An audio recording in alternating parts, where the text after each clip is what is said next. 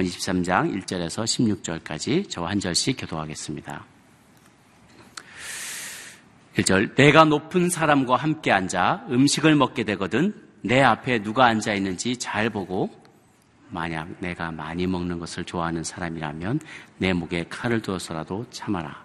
그리고 그 온갖 맛난 음식에 군침 흘리지 마라. 그 음식은 너를 속이려는 것이다. 부자가 되려고 애쓰지 말고 내 자신의 지혜를 버려라. 너는 별것도 아닌 것에 주목하지 마라. 재물은 분명 스스로 날개를 달고 독수리가 하늘로 날아가듯 날아가 버린다. 너는 인색한 사람의 빵을 먹지 말며 그가 온갖 맛있는 음식을 먹는 것을 보고 탐내지 마라. 그 마음에 생각하는 그대로 사람도 그런즉 그가 내게 먹고 마셔라라고 말하지만 그 속마음은 내 편이 아니다. 내가 조금만 먹어도 토해내게 되고 내 아첨도 아무런 소용이 없을 것이다. 어리석은 사람의 귀에다 말하지 마라. 그는 내가 말한 지혜를 조롱할 것이다. 옛 경계도를 옮기지 말고 고아들의 밭에는 들어가지 마라. 그들을 구원해 주시는 분은 강하시니 그들이 너에 대해 탄원하는 것을 들어주실 것이다. 훈계를 내 마음에 받아들이고 지식의 말씀에 내 귀를 기울여라. 어린아이를 바로잡는 일을 그만두지 마라. 내가 매를 때린다고 죽게 하겠느냐? 매를 때려서라도 그 영혼을 지옥에서 구해내야 하지 않겠느냐? 내 아들아, 내 마음이 지혜로우면 내 마음도 기쁠 것이다. 내가 바른 말을 하면 내 마음이 즐거울 것이다. 아멘. 말씀의 능력으로 육체의 욕심을 제어하라. 라는 제목으로 이준호 목사님 말씀 전해주시겠습니다.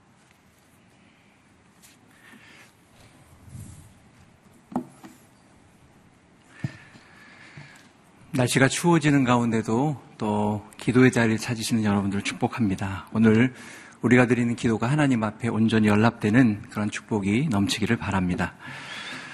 아, 우리는 돈이면 아, 무엇이든지 할 수 있다라고 어, 생각하는 시대에 살고 있습니다. 그래서 많은 사람들은 주식을 하든 또 어, 건물을 짓든 심지어는 로또를 사서 일확천금을 꿈꾸기도 합니다. 돈만 있으면 무엇이든지 할 수 있고 행복할 수 있다고 생각하기 때문입니다. 그러나 오늘 지혜자는 그와 전혀 상반된 이야기를 하고 있습니다. 우리 5절과 4절과 5절을 같이 보겠습니다. 4절, 5절 시작. 부자가 되려고 애쓰지 말고 내 자신의 지혜를 버려라.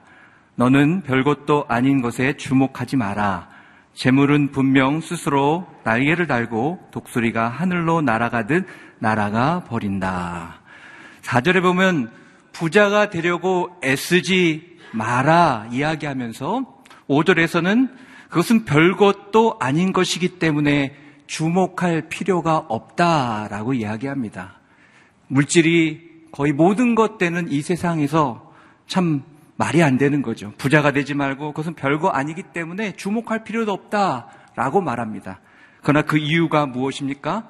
재물은 마치 날개를 달고 날아가는 독수리처럼 어느 순간 사라져버리기 때문이라고 말합니다. 부자가 되려고 애쓰지 말라라는 것은 여기서 무슨 의미일까요?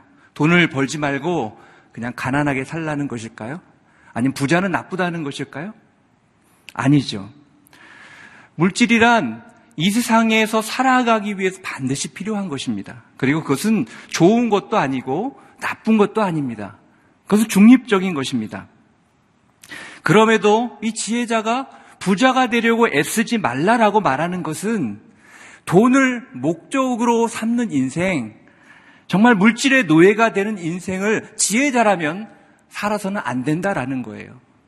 돈을 다스리는 인생을 살아야 된다라는 거예요. 돈에 끌려다니고 돈의 노예가 되는 그런 인생은 비참하고 불행한 인생이다라고 말씀하고 있는 것입니다. 여러분 부자가 되고 애쓰다라고 할 때 여기 애쓰다라는 말의 원어적 의미는 온 힘을 쏟아부음으로 탈진하는 것을 의미하는 것입니다. 이는 정말 돈을 벌려고 부자가 되려고 수단 방법 가리지 않고 온 힘을 다해서 탈진할 정도로 올인하며 살아가는 그 모습을 말씀해 주는 거예요. 보여주고 있는 거예요. 즉 본문은 우리가 성실하게 먹고 살기 위해서 노력하고 성실하게 일하는 것이 잘못됐다는 것이 아니라 탈진할 정도로 오직 부자가 되는 일에 매진하고 에너지를 쏟아 부으며 살아가는 인생, 우리가 그런 인생을 살아서는 안 된다라는 것을 말씀해 주고 있는 것입니다. 왜 그렇습니까? 이것은 탐심으로부터 비롯된 것이고 그것은 곧 우상 숭배가 되기 때문입니다. 결국 이 탐심은 우리를 사망의 자리로 죽음의 자리로 인도하는 것입니다. 우리 야가보서 1장 15절을 보면 이렇게 말씀하고 있죠. 우리 1장 15절 같이 한번 읽어볼까요? 1장 15절 시작. 욕심이 잉태에 죄를 낳고 죄가 자라 사망을 낳습니다. 욕심이란 건 작은 것입니다. 그러나 그건 잉태한다고 말합니다. 그리고 그 잉태하는 것은 죄가 되고 죄가 자라나면 결국은 죽음에 이른다. 그 욕심, 탐심이 곧 사망으로 간다라는 것을 말씀합니다. 또 디모데전서 6장 10절도 같이 읽어볼까요? 6장 10절 같이 한번 읽겠습니다. 시작. 돈을 사랑하는 것이 모든 악의 뿌리다. 돈을 사모하는 어떤 사람들은 믿음에서 떠나 많은 고통으로 자기를 찔렀다. 돈을 사랑하는 것이 악의 뿌리라는 거예요. 여러분 이 시대의 악을 보십시오. 모든 악의 중심에는요. 그 물질에 노예되고 물질을 주인 삼는 그러한 마음 가운데 일어나는 것이 대부분입니다. 그것 때문에 분노하고 그것 때문에 힘들고 그것 때문에 상처받고 그런 모습이 너무 많다라는 거예요. 여기 보면 재밌는 표현이 나오죠. 어떤 사람 믿음에서 떠나 많은 고통으로 자기를 찔렀다. 자기를 찔렀다라고 표현합니다. 그만큼 우리 인생을 무너지게 한다라는 거예요. 더 가지려고 하는 이 탐심, 이 욕심은 우리를 자족하지 못하게 하고 감사하지 못하게 하고 결국은 믿음에서조차 떠나서 우리를 사망으로 이끌어 간다라는 것을 말씀하고 있는 것입니다. 사실 욕심은 무엇입니까? 5절에 보니까 별것도 아닌 것에 주목하지 말라라고 말하면서 재물은 날개를 단 독수리처럼 사라진다라고 말합니다. 여기 보면 별것도 아닌 것이라고 표현되어 있죠. 근데 개혁 개정에 보면 이렇게 말합니다. 허무한 것. 즉 욕심은요. 허무한 것을 쫓아가는 거예요. 허무한 것을 따라가는 거예요. 돈도 생명도 다 중요하죠. 근데 우리가 중요하게 기억해야 될 것은 그것이 마치 지금은 내 것 같지만 궁극적으로 그것은 우리의 것이 아니라는 거예요. 물질도 하나님의 것입니다. 생명도 하나님의 것입니다. 우리가 가진 모든 것도 하나님께서 허락해 주셔서 우리가 지금 누리고 있는 것이라는 것을 기억해야 할 것입니다. 그럴 때 정말 헛된 욕심의 노예가 되는 인생이 아니라 감사하며 자족하며 진정한 행복을 누리는 인생을 살 수 있다라는 거예요. 그런 사람은 돈을 다스릴 수 있습니다. 돈에 매이고 돈에 붙잡히는 인생이 아니라 그 손에 있는 돈은 거룩하고 아름다운 하나님의 도구가 될 수 있다라는 것입니다. 또한 여러분 욕심은 무엇입니까? 나를 행복하게 해줄 것을 잘못 잡는 거예요. 여러분, 물질이 때로는 우리 남편이, 우리 아내가, 우리 자녀가 우리를 행복할 수 있게 할 것이라 생각합니다. 그렇지만 여러분, 나이가 들어가면서 세월이 지나면서 깨닫는 사실은 무엇입니까? 젊은 때는요, 이 남자 만나면, 이 여자 만나면 정말 내 인생이 행복할 거라고 생각합니다. 여러분, 여기 연세 많이 이제 드신 분들이 계신데 드라마에서 정말 결혼 때문에 목숨 거는 걸 보면 어떤 생각이 드십니까?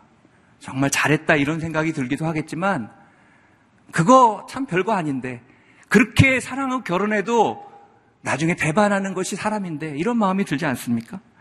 결코 그것들은 우리를 행복하게 할 수 없는 것인데 우리가 그것을 잘못 붙잡고 가고 있다라는 것입니다. 그것이 바로 욕심이라는 거예요. 그것이 우리의 인생을 오히려 행복이 아니라 파괴하는 그런 결과를 낳게 된다라는 것입니다. 누가복음 12장에 보면은 어리석은 부자의 비유가 나오죠. 이 부자는 철저하게 욕심에 사로잡힌 탐욕에 사로잡힌 사람입니다. 그래서 재산을 모읍니다. 추수를 했는데 추수가 너무 많이 됐어요. 그래서 그는 속으로 정말 만족하며 이렇게 이야기합니다. 이제 담을 창고가 없으니까 창고를 무너뜨리고 무너뜨리고 더 큰 창고를 지어야 되겠다. 그리고 거기에 많이 쌓아두어야 되겠다. 너무 쓸 것이 많으니까 이제 좀 쉬고 먹고 즐기자. 그때 하나님께서 그에게 어떻게 말씀하십니까? 누가복음 12장 20절 21절을 우리 같이 한번 읽어보겠습니다. 20절 21절 시작. 그러나 하나님께서 그에게 말씀하셨다. 이 어리석은 사람아 오늘 밤 내 영혼을 내게서 찾을 것이다. 그러면 내가 너를 위해 장만한 것들을 누가 갖게 되겠느냐? 자기를 위해 재물을 쌓아두면서도 하나님께 대해 부여하지 못한 사람은 이와 같다. 여러분, 탐욕이라는 것은 이렇게 헛된 것이라는 거예요. 내 것 같지요? 다 가질 것 같죠? 그러나 주님이 부르는 순간 그것은 아무것도 아닌 것입니다. 그래요. 영원히 변하지 않는 우리 하나님, 그 말씀을 붙잡고 기쁨의 근원 되시는 주님을 붙잡고 사는 것이 참된 행복이고 영원한 축복이라는 것을 오늘 지혜자는 이야기해 주고 있는 것입니다. 여러분, 모든 것을 가졌던 한 남자 솔로몬은 이렇게 고백하죠. 허무하다, 허무하다. 모든 것이 허무하다. 이것이 모든 것을 가졌던 사람의 고백입니다. 그러므로 사랑하는 성도 여러분, 이미 경험한 사람의 이 음성을, 이 지혜자의 이야기를 들으십시오. 탐심을 떠나십시오. 오늘 주님이 주신 것에 근본적으로 감사하는 그런 마음을 가지십시오. 만족하는 마음을 가지십시오. 그리고 무엇보다 우리의 행복 되시는 예수 그리스도로 부하시는 여러분 되시길 바랍니다. 그럴 때 우리 가운데 참된 기쁨과 만족이 있는 거예요. 여러분, 참된이 중요한 거예요. 많이 가졌다고 행복할까요? 어떤 분은, 에이, 많이나 가져보고 그런 말 했으면 좋겠다. 그런 말씀 하는 분도 있죠. 그래요. 저는 인생을 살아가면서 많이 가져본 적이 없습니다. 그걸 한 가지 깨닫는 사실은 예수 그리스도 안에 그분의 사랑 가운데 거할 때 하나도 부자들이 안 부러워요. 내 안에 주님이 주시는 기쁨과 감사와 행복이 있기 때문입니다. 그건 제가 목사기 때문이 아니라 한 사람의 신앙인으로 하나님을 바라보고 살아갈 때 느끼는 그러한 느낌이요 고백인 것입니다. 저는 여러분들 안에도 오늘 정말 이 지혜자의 지혜가 부어지길 바랍니다. 그래서 맨날 물질 때문에 더 잘 사는 것, 그게 안 되기 때문에 불행하다고 생각하는 인생이 아니라 오늘 나에게 주신 것에 감사하며 기뻐하며 오늘도 살아계신 주님을 의지하는 여러분 되시길 바랍니다. 오늘 지혜자는 두 번째로 이 악한 자의 초대에 응하는 삶을 살면 안 된다고 이야기합니다. 6절에서 8절까지 같이 읽어보겠습니다. 6절에서 8절 시작. 너는 인색한 사람의 빵을 먹지 말며 그가 온갖 맛있는 음식을 먹는 것을 보고 탐내지 마라. 그 마음에 생각하는 그대로 사람도 그런즉 그가 내게 먹고 마셔라 라고 말하지만 그 속마음은 내 편이 아니다. 내가 조금만 먹어도 토해 내게 되고 내 아첨도 아무런 소용이 없게 없을 것이다. 우리말 번역에서는 인색한 사람의 빵을 먹지 말며 라고 말합니다. 개혁 개정을 보면요. 인색한 사람이 누구인지를 조금 더 명확하게 표현하고 있습니다. 개혁개정에 보면 악한 눈을 가진 자라고 이야기합니다. 즉, 마음이 거짓되고 악한 의도를 가진 자라는 거예요. 그런 사람과 같이 먹지 말라는 것입니다. 악한 눈을 가진 자와 같이 먹지 말라. 그리고 그들이 먹는 것을 부러워하지 말라라고 말씀하고 있는 거예요. 여러분, 이런 사람들이 왜 우리를 식탁에 초대할까요? 정말 우리를 너무 인간적으로 사랑해서, 아껴서, 너무 좋아서 대접해주고 싶어서요? 아닙니다. 뭔가 이용할 만한 가치가 있기 때문이에요. 이런 사람들은 머리가 비상합니다. 사람을 만나면 이 사람은 나에게 유익이 될 사람, 나에게 필요 없는 사람 딱 정해집니다. 그럼에도 불구하고 나에게 뭔가를 대접하면요, 분명히 이유가 있는 거예요. 악인은 마음이 항상 악하기 때문에 남을 대접하고 초청하는 그 안에는 반드시 숨어 있는 의도가 있다라는 것입니다. 그러므로 악인인지 알면서도 악한 사람인지 알면서도 또 숨은 의도가 있는지 알면서도 그런 사람과 함께하고 만난다는 것은요, 자신도 모르게 그의 악한 의도에 동조하는 그런 인생이 될 수 있기 때문에 조심해야 된다라는 거예요. 이용당할 수 있기 때문에 조심한다라는 것입니다. 우리가 신앙인으로 사회생활하면 우리가 신앙인이기 때문에 적극적으로 불법을 행하지 않습니다. 그러나 어떤 경우 어떤 사업 파트너가 불법을 행하는지 알면서도 그와 함께 한다는 것은 자신도 모르게 그의 불법에 동조하고 있는 것과 마찬가지라고 말씀하고 있는 거예요. 제가 아는 어떤 분도 사업을 하면서 거래처에서 불법을 행하는지 알아요. 그런데 자신은 그렇게 하지 않기 때문에 그냥 괜찮다고 그와 거래하고 그렇게 만났어요. 그런데 그 거래처가 결국 그 불법 때문에 어려움을 당하게 되니까 결국 그 영향이 자신에게도 오더라는 거예요. 여러분 7절에 보면 그가 내게 먹고 마셔라 라고 말하고 있지만 그 속마음은 결국 우리 편이 아니다라고 말씀하고 있죠. 이렇듯 악한 사람은 순수하게 우리에게 호의를 베푸는 것 같지만 그 속마음은 결코 그렇지 않다라는 거예요. 자기를 위해서 우리를 이용하는 것이라는 거죠. 여러분, 사탄은요, 항상 우리에게 호의를 베푸는 모습으로 다가옵니다. 여러분, 오해하지 마십시오. 사단이 무서운 모습으로 뭐 무슨 영화처럼 오는 게 아닙니다. 그럼 누가 사탄에게 가겠어요? 누가 어둠의 세력을 좋아하겠어요? 항상 우리가 육체적으로 좋아하는 것으로 다가와요. 그것을 주겠다고 말합니다. 어떤 사람은 그래서 눈에 보이는 축복을 얻기 위해서 자기의 영혼을 사단에게 판 사람도 있어요. 그 사단 숭배자가 되는 사람도 있습니다. 그러나 우리가 기억해야 될 것은 여러분 그것은요 전국적으로 우리를 살고자 하는 것이 아니라는 거예요. 사단은 우리를 멸망시키려고 죽이려고 한다라는 사실이죠. 어둠의 세력이 가지고 있는 특성입니다. 악인이 가지고 있는 특성입니다. 악인은 우리를 날마다 무너지게 하려고 합니다. 악인은 우리를 축복하는 것 같지만 우리의 인생을 파괴하려고 한다는 것을 기억할 필요가 있습니다. 여러분 중에 혹시 악인의 초대 가운데 있는 분이 있지는 않습니까? 나는 그들과 다르다고 생각하면서 예의상 그분들과 함께 끌려다니고 있지는 않습니까? 저는 그 올무로부터 떠날 수 있기를 바랍니다. 왜냐하면 악인과 교제하는 것은 그것은 허망한 일이요. 그 결과는 비참하기 때문에 그렇습니다. 우리 8절을 다시 한번 읽어보겠습니다. 8절 한번 읽겠습니다. 시작.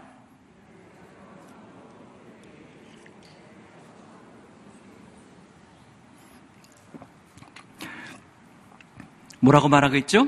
그 모든 아첨도 아무 소용이 없을 것이고 결국 모든 것을 토해내게 될 것이다 라고 말합니다. 10편 141편 4절에서 다윗은 이렇게 고백하죠. 우리 같이 한번 읽어볼까요? 141편 4절 시작 내 마음이 악한 것에 이끌려 죄악을 저지르는 사람들과 함께 악한 것을 일삼지 않게 하시고 그들의 진수성찬을 먹지 않게 하소서. 이것이 지혜로운 자의 인생이다라는 것입니다.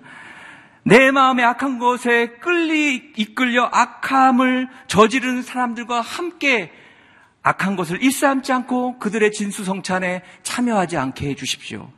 저는 이것이 저와 여러분의 고백이 되시길 바랍니다. 전 여러분이 악인의 올무 가운데 아름다워 보이고 좋아 보이지만 덕과 같은 그러한 악인의 덫에 빠지는 인생이 아니라 선으로 악을 뛰어넘는 그러한 인생이 되시기를 바랍니다. 세 번째 지혜자는 사회적으로 연약한 자에 대해서 우리가 존중히 여기는 인생을 살아야 된다라고 말합니다. 우리 10절, 11절을 같이 한번 읽겠습니다. 10절, 11절 시작. 옛 경계도를 옮기지 말고 고아들의 밭에는 들어가지 마라. 그들을 구원해 주시는 분은 강하시니 그들이 너에 대해 탄원하는 것을 들어주실 것이다. 경계석을 옮기지 말고 고아의 밭에 들어가지 말라라고 말씀하죠. 여기 경계돌이라는 것은 땅의 경계를 나타내는 거예요. 그러기 위해서 세운 거예요. 그런데 그것을 옮기지 말라라는 것은 뭐냐면 힘이 없어 자신의 경계석조차 지킬 수 없는 연약한 사람을 보호하다 하라라는 의미입니다. 또 고아들의 밭에 들어가지 말라라는 것은 사회적 약자인 고아들의 권리 또한 보호해주고 인정해줘야 된다라는 것을 말하는 것이죠. 당시 고아는 그 시대 대표적인 사회적인 약자였습니다. 가부장적 사회에서 자신의 권리조차 지키지 못하는 그런 사람들이었다라는 것이죠. 하나님께서 이렇게 사회적으로 약한 사람들에 대해서 그들을 존중히 여기고 보호하는 그런 삶을 지혜자로서 살아야 된다라고 말씀하고 있는 것입니다. 왜입니까? 그들 또한 하나님의 형상을 닮은 하나님이 사랑하는 사람들이기 때문에 그렇습니다. 여러분, 우리가 오해하는 게 있어요. 사회적으로 약한 사람들, 거리에서 노숙하는 사람들, 어떻게 보면 한심하게 보일 때도 있어요. 안 됐기도 하지만. 그런데 여러분, 하나님은 그들을 사랑하시다는 거예요. 하나님은 그들조차 아끼고 계시다는 거예요. 여러분, 하나님 안에서 그들이 자녀인데, 우리 인생 가운데 실패한 자녀, 연약한 자녀, 그렇다고 우리가 그 자녀를 업신여기고 버립니까? 더 관심을 갖고 또 도와주게 되는 것이죠. 그래서 신명기 14장 29절에서 이렇게 이야기하죠. 우리 같이 한번 읽도록 하겠습니다. 시작. 그리하여 몫이나 기업이 없는 레이 사람들과 너희 성에 사는 이방 사람들과 고와 가부들이 와서 배불리 먹게 해 너희 하나님 여호와께서 너희 손으로 하는 모든 일에 복을 주시도록 하라. 자기 목과 기업이 없는 레위 사람들, 특별히 이방 사람과 고와 가부를 먹이라는 거예요. 그러면 너희 손에 하나님의 복이 떠나지 않을 것이라고 말씀하고 있는 것입니다. 왜 우리의 복을 보장하면서까지 하나님은 그들을 도우라고 얘기하는 걸까요? 왜 그들을 보살피라고 존중하라고 말씀하시는 걸까요?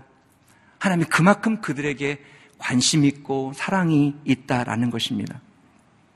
요즘 사회를 보면요. 힘을 가진 갑이 을을 무시하는 그런 사회적인 현상과 모습을 보게 됩니다. 우리 이렇게 생각하지, 생각할 수 있어요. 나는 뭐 그냥 어려운 사람들 무시하는 것 같지 않고 그렇게 살아가고 있는데. 그런데요, 우리도 모르게 우리가 갑으로 살아갈 때가 참 많습니다. 백화점에서 고객이 부당하게 점원에게 요구하고 점원을 무릎을 꿇기는 그러한 모습. 또 경비 보는 아파트에 있는 분에게 시키지 말아야 될 일을 하고 인격적인 모독을 함으로 그를 자살에까지 가게 하는 그러한 모습. 그것이 우리 이 사회의 단면이다라는 사실이에요. 그래서 오늘 하나님은 11절에서 이렇게 말씀하죠. 11절을 다시 한번 읽겠습니다. 11절 시작. 그들을 구원해 주시는 분은 강하시니 그들이 너에 대해 탄원하는 것을 들어주실 것이다.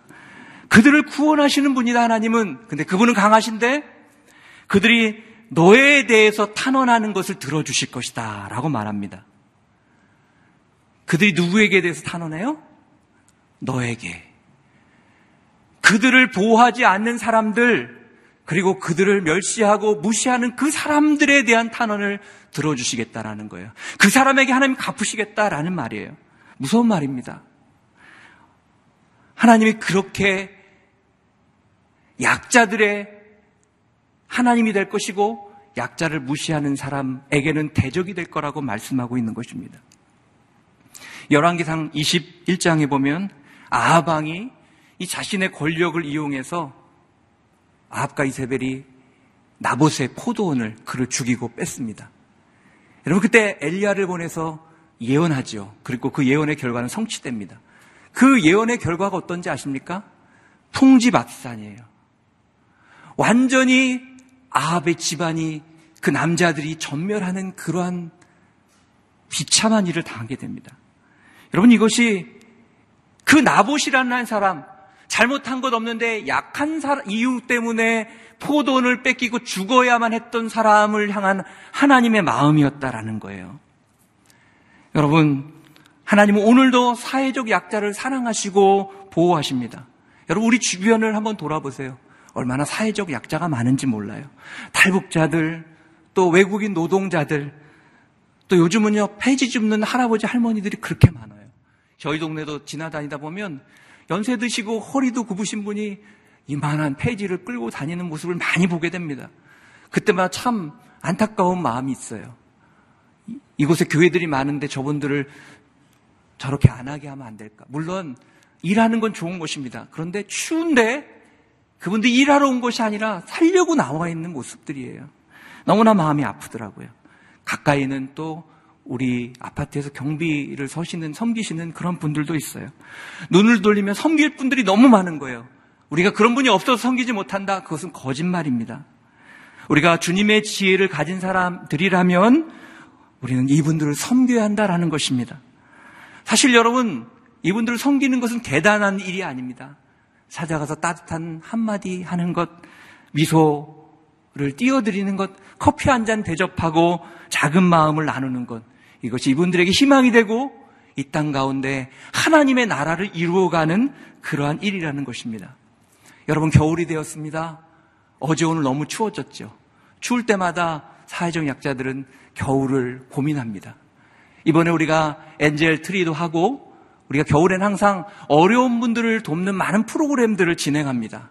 저는 그 프로그램에 여러분 자신이 또 여러분의 가정이 그리고 순이 함께 헌신해서 그 자리에 있기를 바랍니다.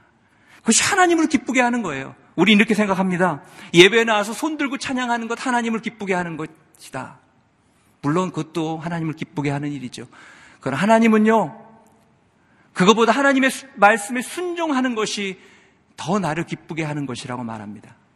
우리가 그 마음으로 어려운 사람에게 작은 손길로 찾아가는 그것이 오늘 하나님이 우리에게 원하는 것이 아닐까요? 저는 여러분들이 그 하나님의 아름다운 마음에 동참하는 그분의 제자들이 되시길 바랍니다. 그럴 때 하나님의 놀라운 만족과 기쁨과 축복이 오늘 우리 인생을 충만함으로 변화시켜 주실 것입니다. 나에게 주목하면 항상 불안하고 불행한 것 같아요. 그러나 이런 사회적 약자에게 우리가 찾아간다면 우리는 그 어떤 사람보다 하나님의 복을 받고 하나님 안에 감사하며 살아가야 될 사람들이라는 것을 깨닫게 될 것입니다. 저는 오늘 여러분의 삶 가운데 그런 놀라운 사랑과 그리고 하나님의 마음이 부어지기를 주님의 이름으로 축원합니다. 기도하겠습니다. 우리 말씀을 기억하며 기도하기를 원합니다. 먼저 기도할 때 하나님 아버지, 우리는 만몬의 시대에 살고 싶습니다.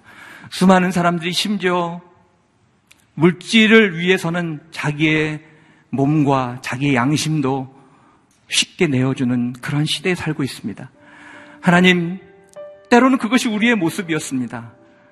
내가 더 벌지 못하는 것 때문에 분노하고 억울해하고 하나님께 따지기도 하는 우리의 모습. 그것이 바로 우리의 모습이었습니다. 하나님 세상과 구별되거나 또 세상의 잘못된 가치관을 멀리 하는 인생이 아니라 이기는 인생이 아니라 그것을 따라가게 따라가며 살아가게 된 우리의 모습을 고백합니다. 주님 용서하여 주시옵소서. 오늘 만몬의 시대에 하나님 우리가 주님만을 온전히 바라보며 헛된 것을 추구하는 인생이 아니라 물질을 다스리는 인생이 되기를 원합니다. 하나님 오늘 우리 인생 가운데 하나님 이 시대 가운데 찾아와 주셔서 우리 믿는 자들 용서하여 주시고 우리를 새롭게 하여 주시고 우리가 진정으로 참된 하나님의 온전함을 바라보며 이 땅을 변화시키며 살아갈 수 있도록 주님 도와 주시옵소서 우리를 새롭게 하여 주시옵소서 이 시간 통성으로 주님 앞에 기도하며 나가도록 하겠습니다. 기도하겠습니다. 살아계신 하나님 아버지 오늘 이 시대를 살아가는 우리들이 하나님 아버지 시대를 변화시키기보다 하나님 세상 사람들과 똑같이 물질이 전부인 것처럼 달려갔던 것을 고백합니다. 하나님 용서하여 주시옵소서 우리가 그렇게 살아가는 것을 우리 자녀들이 보고 우리 자녀들도 하나님 세상에서 물질이 최고구나라고 달려가고 있지는 않습니까? 하나님 우리가 바른 가치관을 가지고 하나님 우리 자녀들을 양육하며 하나님 우리가 이 땅 가운데 살아가기를 원합니다. 하나님 그 모든 것은 나에게 달린 독수리가 날아가는 것처럼 사라지는 것이라고 말씀합니다. 하나님 오늘 우리가 잘못된 그런 모습 가운데 하나님 물질 때문에 울며 물질 때문에 억울해하며 물질 때문에 아파했던 그런 인생이 있다면 이제 하나님 아버지 그 물질에 매여 있는 것이 아니라 하나님을 주목하고 살아가게 하여 주시옵소서.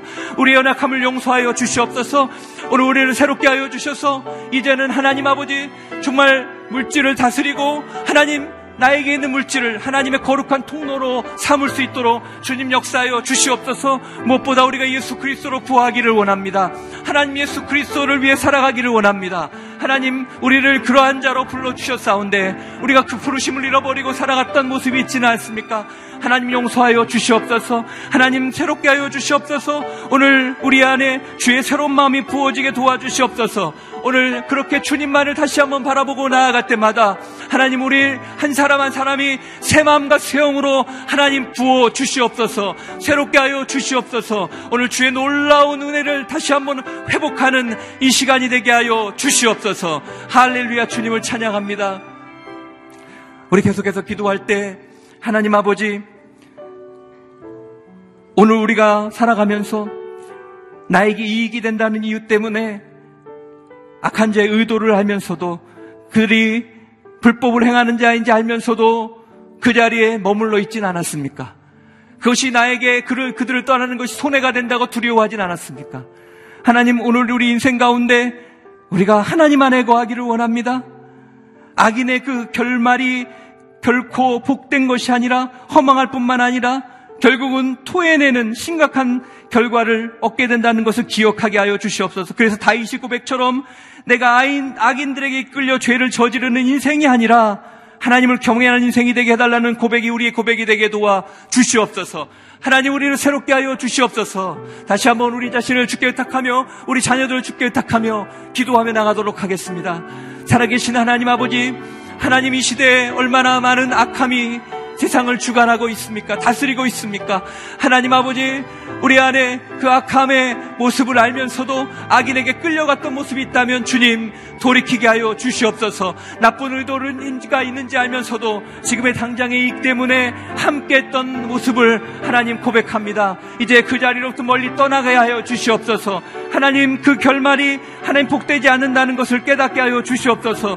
오늘 10편 141편 4절 말씀처럼 다윗이 고백한 고백처럼 하나님 악한 것에 이끌려 죄악을 저리는 사람들과 함께하는 인생이 아니라 그들과 함께 먹고 마시는 인생이 아니라 거룩함으로 온전함으로 그들을 변화시키는 인생을 선택하게 하여 주시옵소서. 하나님 우리 자녀들이 세상에 살아갈 때 눈에 보이는 이익 때문에 악과 타협하는 인생이 되지 않도록 도와주시옵소서. 그 올무에 빠진 인생이 되지 않도록 도와주시옵소서. 덫은 항상 달콤한 것으로 우리를 미혹하지만 그 덫에 하나님 우리가 들어가는 순간 우리가 파멸의 인생을 살아갈 수밖에 없다는 것을 깨닫게 됩니다. 하나님 오늘 우리를 새롭게 하여 주시옵소서. 우리 자녀들의 인생을 보호하여 주시옵소서. 오늘 혹시 내 주변에 또 내 삶 가운데 하나님 아버지 악한 그러한 하나님 만남 가운데 있는 모습들이 있다면 오늘 끊게 하여 주시옵소서. 온전한 하나님의 거룩함을 회복하게 하여 주시옵소서. 성령님 오늘 그렇게 기도하며 결단하는 그런 귀한 영혼마다 하나님 하늘의 은혜를 부어 주시옵소서. 주님 역사하여 주시옵소서. 함께하여 주시옵소서. 우리 마지막으로 한 가지만 기도하며 마치도록 하겠습니다. 하나님 우리 주변에 사회적 연약한 분들이 너무나 많습니다. 오늘의 교회가 사회 선교라는 이름으로 그들을 섬기고 있는데 하나님 우리 안에 그들을 향한 주님의 마음이 부어지게 도와 주시옵소서. 하나님 우리가 힘 있고 물질이 있다고 가배 역할을 하는 것이 아니라 예수 그리스도처럼 그 하나님의 보좌를 버리고 인간의 몸을 입고 우리의 일을 위해 생명을 내어 주신 것처럼 하나님 우리가 그러한 섬기는 자로서 살아가게 하여 주시옵소서. 그러므로 이 땅을 하나님의 나라로 변화시키는 주님의 나라 의를 구하는 하나님의 사람이 될 수 있도록 축복하여 주시옵소서. 이 겨울에 우리가 머리로만 그것을 생각하는 것이 아니라 많은 어려운 사람들을 돕는 일에 우리가 작은 미소와 작은 성김으로 그 일에 동참함으로 세상을 예수 그리스도의 세상으로 변화시키는 지혜자로 살아가게 축복하여 주시옵소서. 다시 한번 주님 앞에 통성으로 기도하며 나가도록 하겠습니다. 기도하겠습니다. 살아계신 하나님 아버지, 오늘 간절히 의탁하며 기도하는 것은 하나님 우리 안에 주님의 마음이 부어지기를 원합니다. 하나님 사회적 약자를 사랑하시고 보호하시는 주님의 마음을 배우게 하여 주시옵소서. 나는 하나님 갑이 아니라고 말하면서 어느 순간 그 위치에서 누군가에게 권력을 행사하고 힘을 행사하고 말을 하는 우리의 모습을 보게 됩니다. 우리는 조금만 부당한 일을 당해도 참지 못합니다. 하나님 우리는 조금만 하나님 내가 받아야 될 대접을 받지 못하면 화가 납니다. 하나님 아버지 우리의 그러한 연약함을 용서하여 주시고 오히려 하나님 아버지 우리 주변에 연약한 사람들을 사랑하고 섬기고 품는 그러한 인생이 되게 도와 주시옵소서 하나님 아버지 그러한 인생을 통해 이 땅을 변화시키기를 원합니다. 지혜로운 인생을 살기를 원합니다. 오늘 우리 삶을 새롭게 하여 주시옵소서. 하나님 우리가 마음으로만 그러한 사람들을 생각하고 기도하는 것이 아니라 이 겨울 참으로 그들이 힘들어하는 계절에 그들에게 찾아가 돕고 섬기는 우리 모두가 되게 도와주시옵소서. 우리 자녀들을 그곳에 함께함으로 우리 자녀들을 교육하게 도와주시고 하나님 아버지 우리가 그러한 긍휼함과 마음을 가지고 기도하고 섬길 때 우리가 있는 곳이 예수 그리스도의 나라가 되게 하여 주시옵소서. 주의 나라를 구하는 인생으로 살아갈 때 우리를 통하여서 이 땅에 참된 하나님의 놀라운 능력이 부어지게 하여 주시옵소서. 성령님 기름 부어 주시옵소서. 오늘 기도하며 구하며 주님 앞에 나아가는 한 분한 한 분의 그 마음을 받아주시고 그렇게 살아갈 수 있는 능력을 더하여 주시옵소서. 하나님 오늘 우리를 지혜자로 불러주셔서 감사합니다. 하나님 우리가 하나님을 떠나면 우리는 지혜가 부족한 자임을 고백합니다. 오늘 하나님 말씀처럼 우리가 하나님 이 땅을 살아갈 때 주님의 지혜가 있는 인생을 살아가게 도와 주시옵소서. 물질의 노예가 되는 인생이 아니라 물질을 다스리는 인생이 되게 하여 주시고 악인들의 식탁에 함께 즐기며 먹고 마시는 인생이 아니라 하나님의 도를 나누고 전하는 복된 믿음의 사람으로 살아가게 하여 주시옵소서. 사회적 약자들이 너무나 많이 있습니다. 우리가 돌봐야 될 사람들이 많이 있습니다. 우리는 얼마나 그들을 위해서 기도하고 그들을 섬기고 있습니까? 이 추운 겨울 올해 특별히 우리가 주님의 사람으로 지혜로운 사람으로 그들에게 나아가기를 원합니다. 하나님 새 마음을 주시고 새 영을 부어 주셔서 믿음의 삶을 살기로 결정하는 오늘 성도들의 인생을 축복하시고 돕게 넉넉한 그런 마음과 물질을 허락하여 주셔서 참으로 믿음으로 아름답게 섬기는 이 겨울이 될 수 있도록 주님 인도하여 주시옵소서. 오늘 하루 그렇게 지혜자로 복된 사람으로 하나님의 사람으로 살아가는 우리 모두가 될 수 있도록 주님 축복하여 주시옵소서. 이제는 우리 구주 예수 그리스도의 은혜와 하나님 아버지의 무한하신 사랑과 성령님의 교통하심과 또 함께하심의 은혜가 오늘 주님의 마음으로 어려운 또 소외받은 이웃과 함께하며 물질에 쫓기는 인생이 아니라 물질에 다스리는 인생을 살아가며 또 주님의 마음으로 악을 선으로 이기기를 소망하며 살아가는 사랑하는 성도들 머리머리 위에와 그 삶과 기도 제목과 그 자녀들 위해 이제로부터 영원까지 함께 하시기를 간절히 축원하옵나이다. 아멘.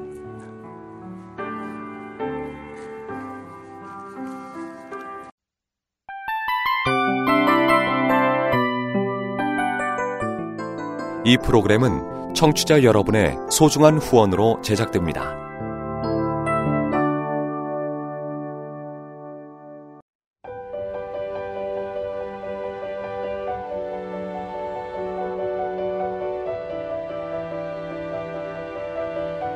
세상에는 수많은 교회들이 있지만 더 깊이 있는 말씀 강해를 찾기 위해 크기로만 교회를 선정하지 않습니다.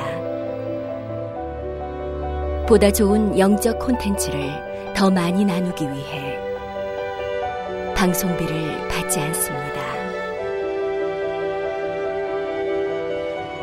1년 365일 복음만 전하고 싶어서 우리는 광고를 하지 않습니다. 온누리의 복음을 땅끝까지 CGN TV와 함께 땅끝 성교사가 되주세요